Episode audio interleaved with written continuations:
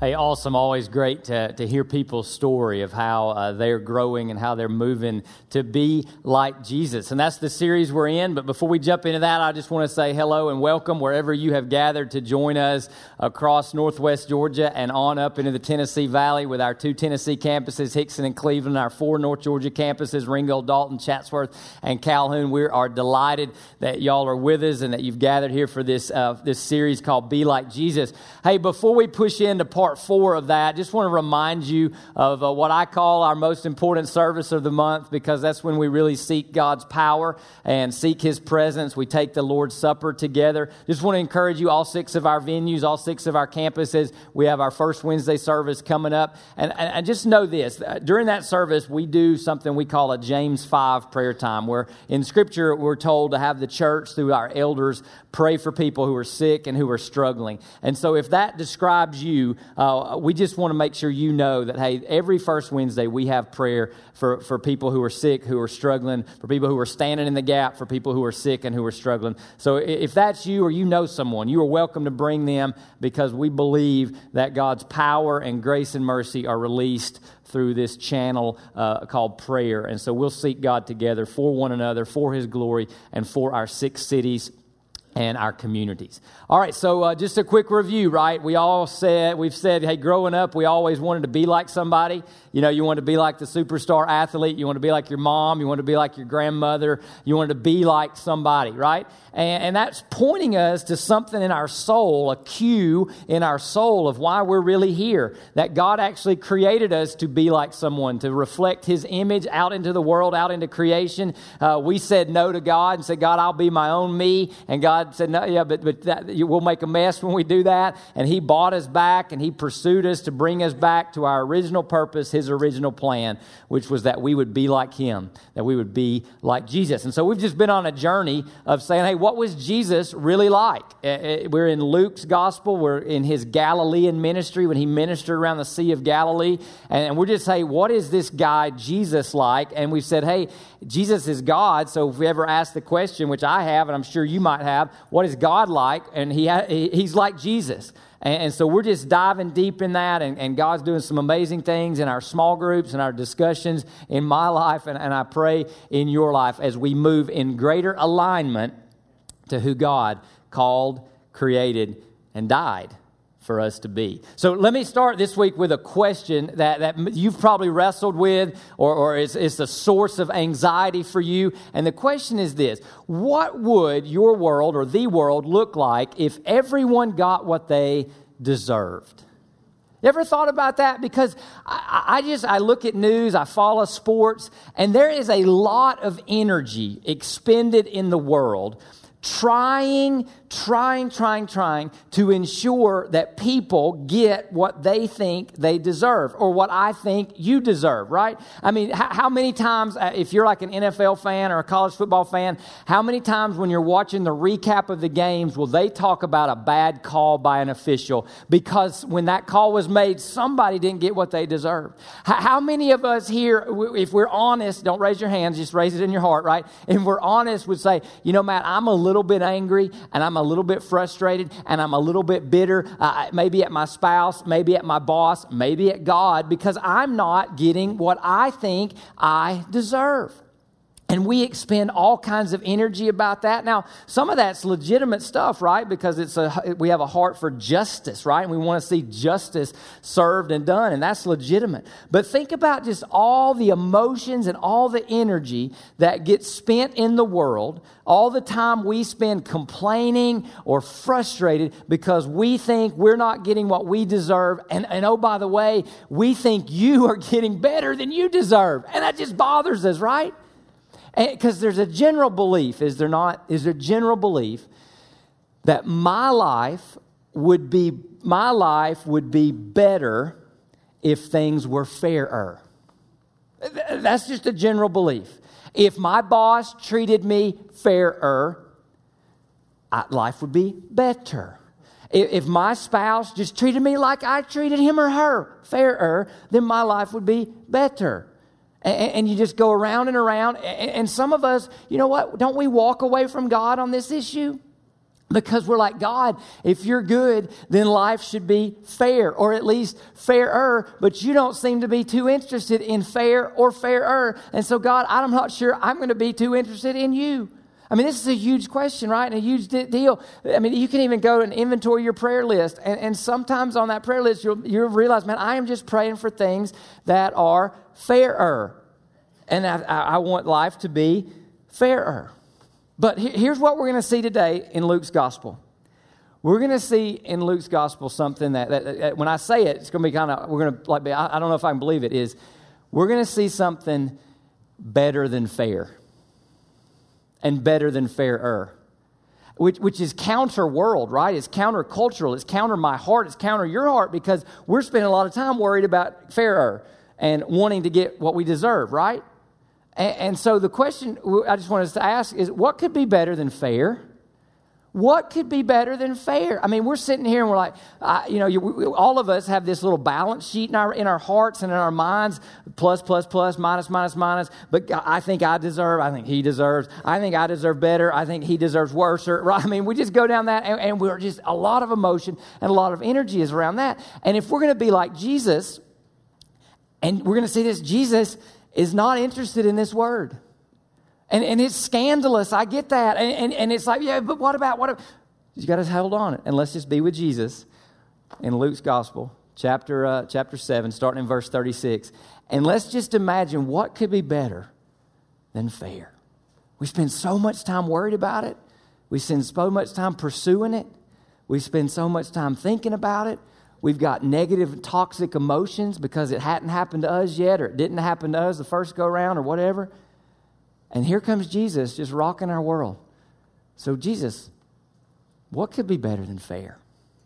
Luke 7, we start reading in verse 36. Then one of the Pharisees, and so when we see Pharisee, we're just going to talk about people who are very religious in their time, in the Jewish religion or Jewish faith, invited Jesus, or invited him to eat with him. So that's a sign, hey, I want to get to know you a little better, sign of something going on. So he entered the Pharisee's house and reclined at the table. And a woman in the town who was a sinner, who was a sinner. Now, this means she has a reputation. This means when she walked down the, the street, people. Well, that, this means, you know, if she were proverbially to walk in the synagogue or the church, everybody think, oh, the building's going to fall down now, right? I mean, she was a marked woman. She was a notorious woman. She was a known sinner. So, and she knows she's a sinner. Everybody knows she's a sinner. And so she does something rather scandalous or risky or gutsy or bold for her time. One, she's a woman. Two, she's a sinner. So she found out that Jesus was reclining at the table in the Pharisee's house. And now for Jesus, you can write God because Jesus is God. He's just God in the flesh. And so she found out Jesus was reclining at the table in the Pharisee's house. And so here's what she does she goes right in. That's gutsy and bold she brought an alabaster jar of perfume and stood behind him at his feet weeping. So she's emotional. She began to wash his feet with her tears. And, now listen, Jesus at this time, he, he's either some kind of rabbi, maybe he's a prophet. They're not really, everybody's not really sure who the, Jesus is and what he is yet. I mean, they're starting to get inclinations or something pretty unique, something pretty special. But he's at least a priest or a great rabbi or a teacher or a prophet. and, and so listen, sinners and women don't touch the priest, the rabbi, the prophet. Uh, much less wash their feet with their hair, much less take an expensive jar of perfume and use it to anoint him. They just don't do things like that. And she's worshiping him. And so she wiped his feet with her tears. She wiped his feet with her hair, kissing them and anointing them with the perfume. And it's kind of uncomfortable. Now, now here, here's the situation. Let's think about it. This woman knows she's not meeting the standard. This woman knows that she deserves to be cast aside or, or condemned. She's, she's not pretending to be innocent. She's not pretending to be better than she is. She's not hiding her sinfulness. She's not playing church, playing religion to look better than she really is. She's not worried about appearances. She's rather undignified. This is rather scandalous. So, so, so here's the question. Okay, if, if, if this woman were driven like so many of us are driven by what's fair or what's fairer, she wouldn't dare dare come into the house of the priest or the rabbi or the prophet or whoever Jesus is. He's God. Because, because you know, if God were, is interested in fair, if God is interested in deserve, is, if God is interested in all those things, then he doesn't let this happen and, and, and he just gives her what's fair, which would be what? Punishment or pronunciation of guilt or condemnation or sentencing or consequence, however you want to phrase it. So, so what is better than fair for this woman? What is better than deserve for this woman? What, what, what is, I mean, if it's all about getting what you deserve and she knows she doesn't deserve anything, what is better than fair for this woman? You know what's better than fair? The possibility of grace the possibility of getting better or more than she deserved. The possibility of grace is what she's hoping for because I, I, think you jump into her brain a little bit, and I think Luke gives us this allowance it, because she, she's, she's added it up in her spirit she's added it up in her soul. And she's like, you know what? The negatives that I've committed, the things that I've done, far outweigh the good. I am not good enough. I, I, I, I am not righteous enough. I'm not holy enough. I'm not whatever enough. And, and, and so, yeah, I, can, I, I can't go, if, if I've got any hope at all, if I've got any hope at all, I can't play the fair card. I can't play the deserve card. I've got to see if God holds a grace card. That's all. I, that's the only play I've got. Now, now listen. You've been there too. You just may not realize how much you need the grace card like this woman needed it because you've been there too. I mean, all of us, when we, when we got caught by our parents, what, what did you hope was better than fair? Because you, you knew fair would be take the car, take the keys, take the cell phone, grounding, whatever, spanking. You, you know, that would be fair, but you held out hope that something was better than fair in that moment, right? The possibility of grace. Anybody here gotten pulled over by the police for speeding? And while he's back there doing whatever he's doing that seems like takes forever, what are you praying? You're not praying he's fair, are you? I mean, you saw it, it was 45, and buddy, you were going 57, right? You saw it. You know, you know there's a law. You know, there's, so, so back there, you're not like, oh, God, let him be fair. Oh, God, let me get what I deserve. No, you're like, God, please don't let him be fair. Please let him have a good day. Please, God, could I just have some grace? So you've been there too, right? Where you knew your parents should, the police could, but you're hoping for something better than fair. Hold that thought and we'll go in and we'll look at the Pharisees' reaction. So, this religious guy's there. So, when the Pharisee who had invited him saw this, he said to himself, Remember, now remember, he's thinking, the Pharisee's thinking fair is best, fair would be better. This man, speaking of Jesus, if he were a prophet, so if he were who he says he were, if he were of God, would know who and what kind of woman this is and who is touching him. She's a sinner. Now, the implication, and this is kind of in the Greek a little bit, but this, if he were a prophet, is implying, well, he must not be a prophet because he's not giving this woman what's fair. Now, now, now before, before we like look at the Pharisee and, and kind of give Pharisee what he deserves, no, before we do that, we've all been a little bit like that, right? Because have you ever said to God, have you ever said to God, I've got this highlighted, God, if you're good or if you're fair, you wouldn't let this happen. And it was a tragedy, it was an injustice, whatever it was, and you've questioned God's godhood because something was happening that you just think or you thought was not fair. So we got better than fair, and we've got fair. And, and here's the point. If fair is our focus, this is my prayer. I've been praying this all day, okay? If fair, fair is our focus, we could miss God. If fair is the focus that you're looking at with your life or other people's lives or in your relationship with God or whatever, if fair is your focus, you could miss God. I mean, this guy is eating dinner with God. And because his focus is give her what's fair, give her what she deserves, and Jesus doesn't do it, says, well, then it, he must not be God. He must not be of God. He must not be a prophet. And listen, if fair is our focus in life, in living, in our relationships, there's no way we can be like Jesus. Because what's better than fair? Grace. So you got to pull this back now and we got to let this hit our soul for a minute. So let's dissect this a minute. And let's talk about this religious guy, the Pharisee, because we're a little bit more like the Pharisee than maybe we know or maybe we care to admit. So we'll dissect this. So when I say a religious person, and, I, have told you for 17 years that, hey, Christianity is not a religion, it's a relationship, right? But a religious person is a person who is sort of into rule writing and scorekeeping religious people, Pharisaical people, Pharisaical spirit, they, they write the rules and they, they generally write the rules so that they can keep them, okay, and then feel okay about themselves, and then they can relate to God and the world based on what they deserve or what is, in their opinion, or in their perspective, what is fair. So, what a Pharisee does is a Pharisee does, and I think Pharisee is alive and well today it says Jesus plus something equals I'm good and I deserve. So Jesus plus I'm a good person, I go to church, I haven't killed anybody. Jesus plus I was raised in the church. Jesus plus of course I'm a Christian. Jesus plus I you know I, I helped someone across the street. Jesus plus I gave to the poor. Jesus plus equals now I'm good, now I deserve, now God give me what's fair. That's a Pharisee. Now, there's a new form of that emerging where increasingly in, in America, we're taking out Jesus. And we're just filling in the blank and saying, hey, uh, I do what's true. I follow my heart. Uh, I, I, I, do the, I, I, do what's true for me. I do what I like. I do what feels good. And, and so I, and I have rights now. I, just, I, need, I need to be given what I owe. I need to be given what's due for me. I have rights.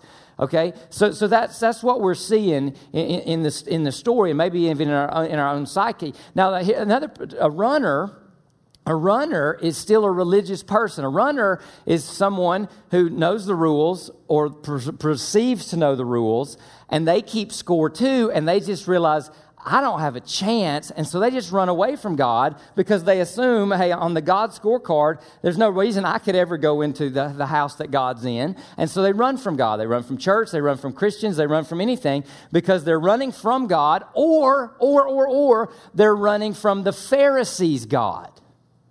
How, how many stories have we heard at Rockbridge? You know, we say all walks of life. We say no perfect people allowed. How many stories have I heard? It's some of your story of people, and when you talk to them, they're not running from Jesus God, Bible God, they're running from religious God. The religious God who says there's four major commandments, and if you break those, there's no hope. Now, what those four are depends on you know who was teaching at the time or what church you were in at the time. And, and, and so people run away from God, but they're really run away from the Pharisees' God. So here's the challenge now. Here's the challenge. Remember, what's better than fair is grace. So the religious person who's keeping score and, fee- and, and judges themselves as ahead in the score, right? They see no need for the radical grace of God. They see no need for the radical grace of God. Now, the sinful person who's also keeping score and they will run, they see no chance God could or would accept them. They see no chance. Now, what we have in this story is a woman who knows she's a sinner, uh, who knows there's people all around her who are keeping score because they've already judged her, they've already condemned her, they've already said she has no hope. But what we see in this story is a woman who says something's got to be better than fair because if it's not better than fair, there's no hope for me. And so she gives us a different view, and Jesus sides with her. Scandal.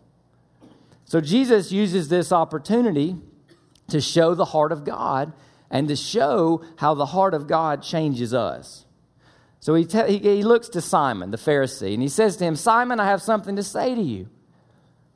when God says that, just listen, okay? Right? I have something to say to you. So he says, Say it, teacher. And he tells a little parable, tells a little illustration, tells a story. He says, A creditor had two debtors. So someone is, a guy is owed money by two different people. One owed 500 denarii or denarii, and the other 50. So, and again, here's our word owed. Fair, give me 500. Fair, pay me back 50. Since they could not pay it back, no ability to pay it back, he graciously, there's our word, because what's better than fair? If you owe somebody money and you can't pay it back, you're not sitting there at night praying, God, let him be fair to me. And he graciously forgave them both. So, which one of them will love him more? Who's going to love him more? And, and, and the answer is the one who has the greater sense of their neediness, the greater sense of their sinfulness. And so Simon, he, he gets it right. He says, Well, I suppose the one he forgave more. The one he forgave more. He says, You then have judged correctly, he told him. Now, it's important to make this point before we move on. Jesus is not t- saying that the woman was more of a sinner than Simon the Pharisee. Her sin looked different than his sin. His sin was self righteous, religious. Her sin was probably more promiscuous. Okay? Now, God sees both. But what was different about the two is she had a sense of her sinfulness, a sense of her debt load, and Simon thinks he's good enough, he's okay. He's covered up, he's, he's all right. And so, if something is better than fair, grace is better than fair, and we want to move that from the possibility of grace is better than fair to the reality that grace is better than fair, how do we make that move from possibility to reality? We see two things. We see, number one, a creditor who's willing to pay and forgive. When you owe somebody something and they forgive you, they don't cancel, they don't get rid of it. There's still a cost. They just choose to eat it, they just choose to pay it. So we have to have a creditor who's willing to pay and not hold a grudge. We have to have a creditor who's willing to pay the debt or absorb the debt and who's willing to forgive to be reconciled. And what we see emerging in the life of Jesus is he is like the creditor who's willing to pay, and he's going to pay at the price of his life to forgive us so he can have a relationship with us. That Jesus' focus is not on being right, it's on being in relationship. How many of you right now be like Jesus, right? How many of you, your relationships, just look, look vertically in your life, at your family, at your work, at your work colleagues, at your spouse, whatever. How many of you would just, in your soul, would say, hey, if I were more focused on the relationship than on being right, the relationship would get better. Be like Jesus. Because when we're focused on being right, we want all this paid up. We want it, it, it to equal out, right? And Jesus like, that, that's not what I'm interested in. Now, the second condition of moving from possibility to reality is we need a debtor who's willing to come and receive. There's two debtors in the story Pharisee, Simon, and the woman who's unnamed. Now, who gets the possibility of grace? Who takes grace from, hey, better than fair to the reality of experiencing grace? The woman, because she's willing to come and she's not coming to negotiate. Have you ever come to church and, and thought, man, I'm negotiating with God? Have you ever prayed and said, man, I'm negotiating with God? Ha, have you ever, like, I'm going to watch my back. I'm going to watch my P's and Q's. I'm going to say less four letter words. I'm going to be nicer to my mom or nicer to my wife and, and, because you want God to do something for you and you're trying to negotiate with God? She's not coming to negotiate because there is no negotiation. Why is there no negotiation? There's no negotiation because there's no negotiation because she doesn't have the ability to pay. She has a sense of her sinfulness. I don't want any of us tonight, this weekend, to miss this kind of grace. But there's some obstacles that stand in our way. And let me unpack a couple of those obstacles. The first obstacle is what I'm going to call identity amnesia or camouflage. And I'll, I'll explain. Identity, I forget or I camouflage and hide. All right, and here's what we do. Here's the challenge and what we don't want to embrace. We are natural born sinners. We start incurring a debt against a holy God from, uh, from an early, early age, and it just comes quite naturally. I don't have to teach my kids to be rebellious. I don't. It just comes out. I have to teach them manners, I have to teach them respect. I don't have to teach them how to sin. It just happens quite naturally because we're natural born sinners. Now, here's what we do. Here's what we do because none of us wants to face rejection. None of us wants to face condemnation. So, what we do is we develop something to camouflage our sin or to hide our sin. And we develop a religion to do that. And so we rule right and score keep, and it's camouflaging the fact that we're natural born sinners. And as we camouflage it, we start to think, man, I fit in. Man, I'm okay. And so we don't really see our need for grace or our need for Jesus or our need for God because we've devised this system and written God and His grace right out of the equation. I think one of the greatest and largest mission fields in America is in the church because people walk around thinking I'm okay because I'm in the church. I was born in the church, so I mean, I've grown up in the church, so I'm a Christian, right? If you're born in a garage, does that make you a car? Right? So, religion and a religious spirit's a tool of Satan to make you think okay, to make you think you're fitting in when really you're not dealing with the core problem. Uh, uh, and then another way we have amnesia is we confuse or mistake religious progress for spiritual progress. And that's amnesia. We forget and we mistake what really is going on. So here, let me ask you this. If I were to say, hey, how are you doing in your walk with God? Probably, and I, I won't, I, I probably, a safe answer would be all of us would start saying, well, how, how, much am I reading my Bible? Am I regular in church? Am I being nice to people? I mean, we would have our four or five things that somehow we think is making progress with God. And that's really just religious progress because it's really just a version of rule writing and scorekeeping.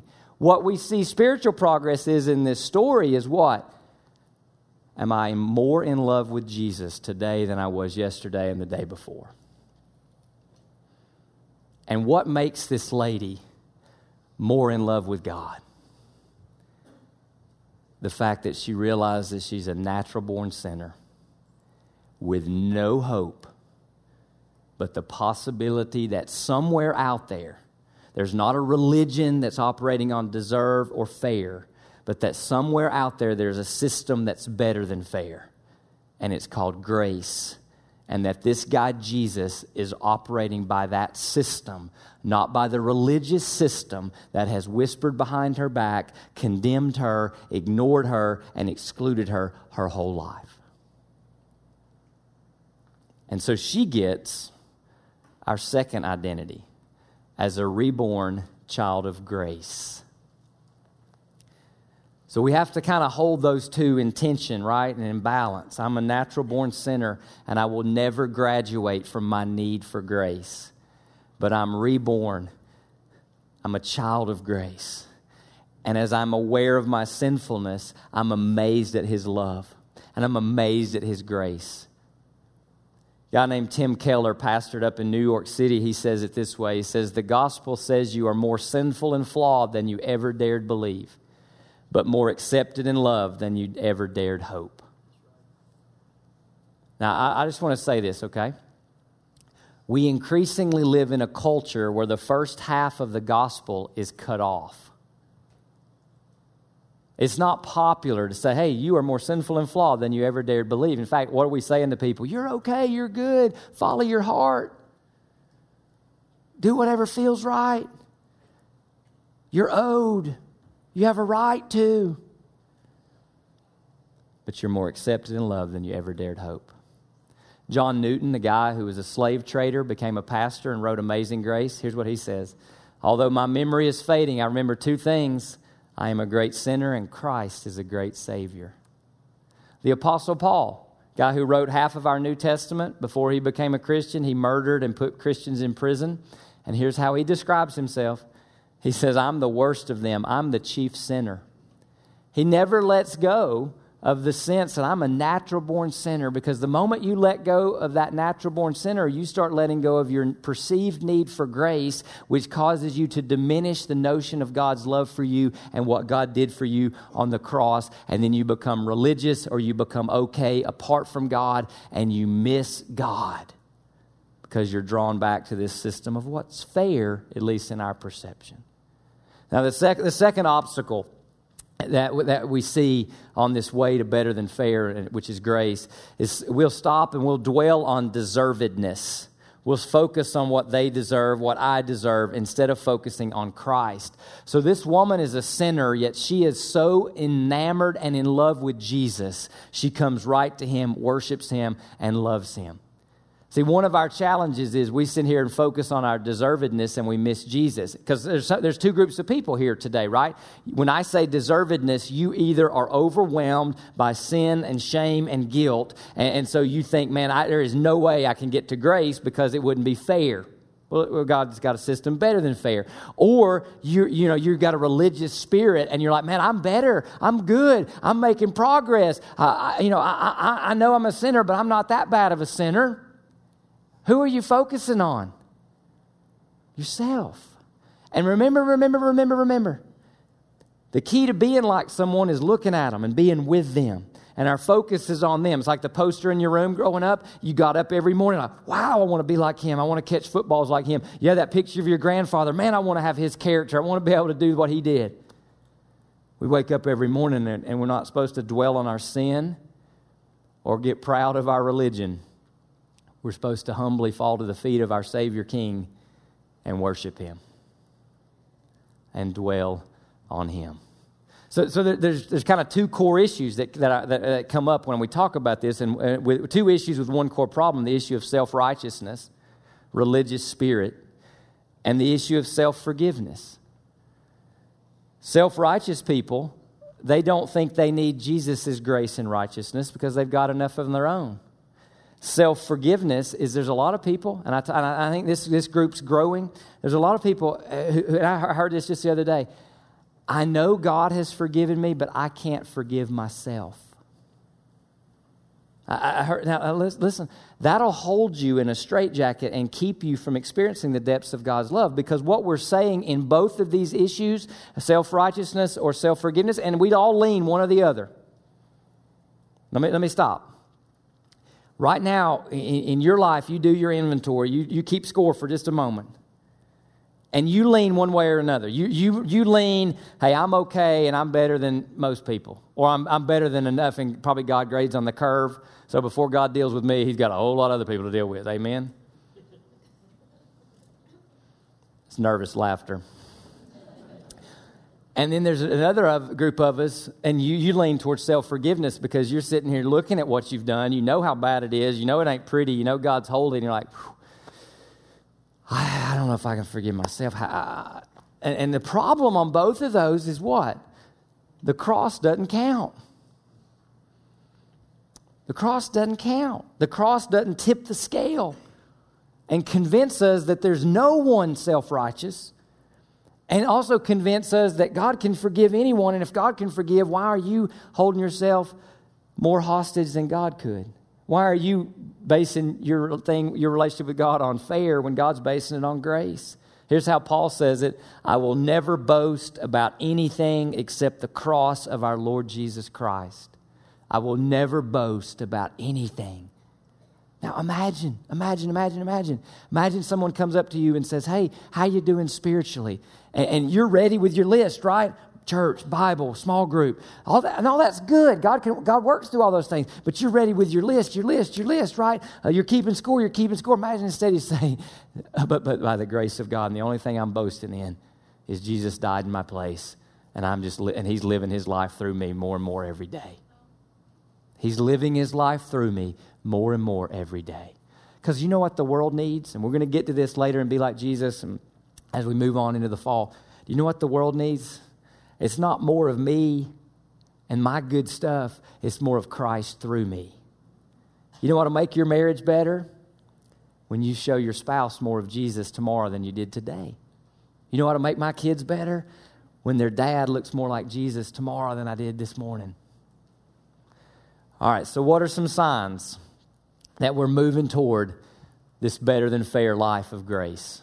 Let's read how the story concludes. Turning to the woman, Jesus says to Simon, Do you see this woman? I entered your house. You gave me no water for my feet, but she, with her tears, has washed my feet and wiped them with her hair. You gave me no kiss, and that would be like a hug or a handshake in that culture, but she hasn't stopped kissing my feet since I came in. You didn't anoint my head with olive oil, but she's anointed my feet with perfume. Therefore, I tell you, her many sins have been forgiven. That's why she loved much. She wasn't self deceived with self righteousness, she wasn't self enslaved because she couldn't forgive herself. But the one who is forgiven little loves little or perceives they don't need to be forgiven that much. Jesus to them is more like, hey, I cut my finger, can I have a band aid? Versus Jesus, I need open heart surgery, I've got problems. Those who were at the table with him began to say amongst themselves, Who is this man who even forgives sins? And he said to the woman, Your faith has saved you, go in peace. So we see two things there's this unquenchable gratitude. There's this unquenchable gratitude because Jesus paid a debt we could not pay. Jesus treated us better than fair. I mean, honestly, which policeman do you like better? The guy who's like, I got to give you a ticket. Or the guy who said, Hey, slow down. Get out of here. Jesus is the one who says, I can't excuse what you did, but I'll pay it for you to give you better than fair, to give you grace. But, but, but listen, though, isn't it easy to focus on what God is not doing over what He has done? Now, let me tell you something. When grace is operating in your heart, when grace is operating in your heart, what God has done always trumps what God is not doing today. Complaining goes down, bitterness goes down, anger, frustration, impatience goes down, gratitude rises up. In your relationships, in your relationships, you're so focused on what God has done and that you didn't deserve it and God treated you better than fair. So, in your relationships, there's more of a tone of grace and forgiveness, of acceptance and love than there is of judgment, pride, and a haughty spirit. So, unquenchable gratitude. And then the last one is this. this is what makes Christianity different from every other religion. We just start living to love God back. He first loved us and we start living to love God back. That's Christianity. Christianity is not, hey, I, I went to church. Christianity is not, hey, I believe in, in Christmas and Easter. Christianity is not, hey, I read my Bible this morning. Christianity is, I am in a love relationship with the God who loved me better than fair. The God who loved me and gave me better than fair. So I want to ask you one question and we'll close. Where in your life, where in your relationships, where in your walk, where in your life do you need to move away from fair and toward grace? Some of you have been running from God because what you heard about God or what you think about God is God does fair and you've been afraid of that reckoning, would you look at the cross and would you see a bloody, perfect, sinless man named Jesus? And would you understand that that's him in your place? And he's literally dying not to pay you back, but to bring you back. Some of you are carrying around a religious spirit. And you look at people with a little bit of disgust and a little bit of disdain. You may do it because of their behavior. You may do it because of their skin color. You may do it because you're secretly jealous of their success somewhere. And would you move away from that? And would you realize God doesn't treat us based on fair, God treats us based on grace? Where do you need to move away from fair and run to grace and give grace? Because your God and my God, He ran from heaven to earth, not to wag His finger and tell us what we owe and tell us what we're deserved, not to give us fair, but to give us grace. Would we worship Him? Would we love Him back? Because it's better than fair. Let's pray together. Hey, God, just one, one prayer for all of us here. Would you move us from better than fair? Would you move us to grace? Would you move us to amazing love that we can't comprehend? Would you move us from a spirit of judgmentalism to grace? Would you move us, God, from religion to relationship? Would you move us, God, to your cross? Would you move us closer to you? And God, may we spend our lives loving you back. When people say, hey, why do you go to church?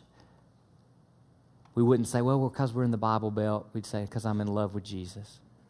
When people say, why do you give money to help people? Because I'm in love with Jesus. When people say, why do you sing songs so passionately? Because I'm in love with Jesus. I'm just loving him back.